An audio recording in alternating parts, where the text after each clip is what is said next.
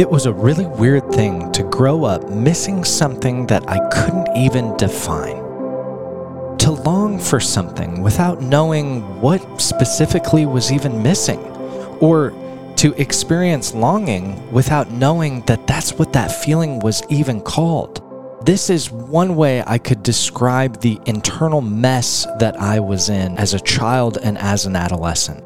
I discovered eventually that what I longed for what I missed was what people commonly refer to as a mother's love. I made this discovery on the day, at the precise moment, in fact, that I felt it for the very first time in my life. I was 32 years old, and it was when I met my biological mother for the very first time.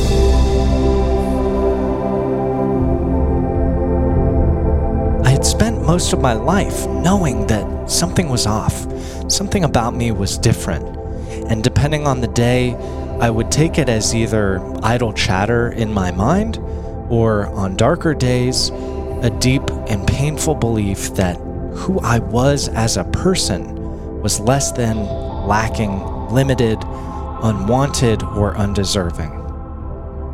And here I was, thinking and feeling all of these things while being parented by two people who loved me and did their very best.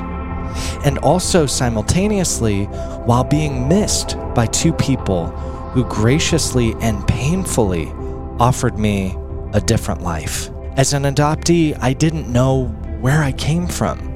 I didn't feel like I belonged. I always felt like I was on the outside. Simple things like I had never looked like anyone before. It seems like such a small concept, but to not look like anyone, to not resemble anyone, it created a feeling that there was something about me that didn't fit.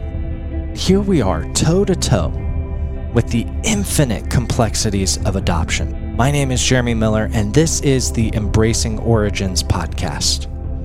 Since my adoption as a baby, my life has been anything but average, I assure you. As an adult, I have dedicated my life, my career, all the work I do to helping other people.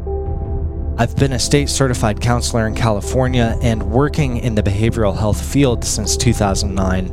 And in 2018, I found and reunited with my birth family. I believe that this special blend of lived experience and clinical knowledge has put me in a position to share potentially new and unique insights with you. The intention I hold for the show is to support adoptees, adoptive families, birth families, and really anyone whose lives have been touched by adoption. My goal in creating this podcast was to craft an emotional and intellectual roadmap to better understand and navigate the inner landscapes around adoption. While we will discuss tangible tips and kind of the do's and do nots around adoption, my focus is really to foster a deeper connection with ourselves based on understanding, awareness, and compassion rather than judgment, guilt, or shame. So, if you like what you've heard so far, Go ahead and subscribe to the show. Join me each week as we journey to understand ourselves on a deeper level, bring attention and healing to our wounds, and embrace our origins. See you soon.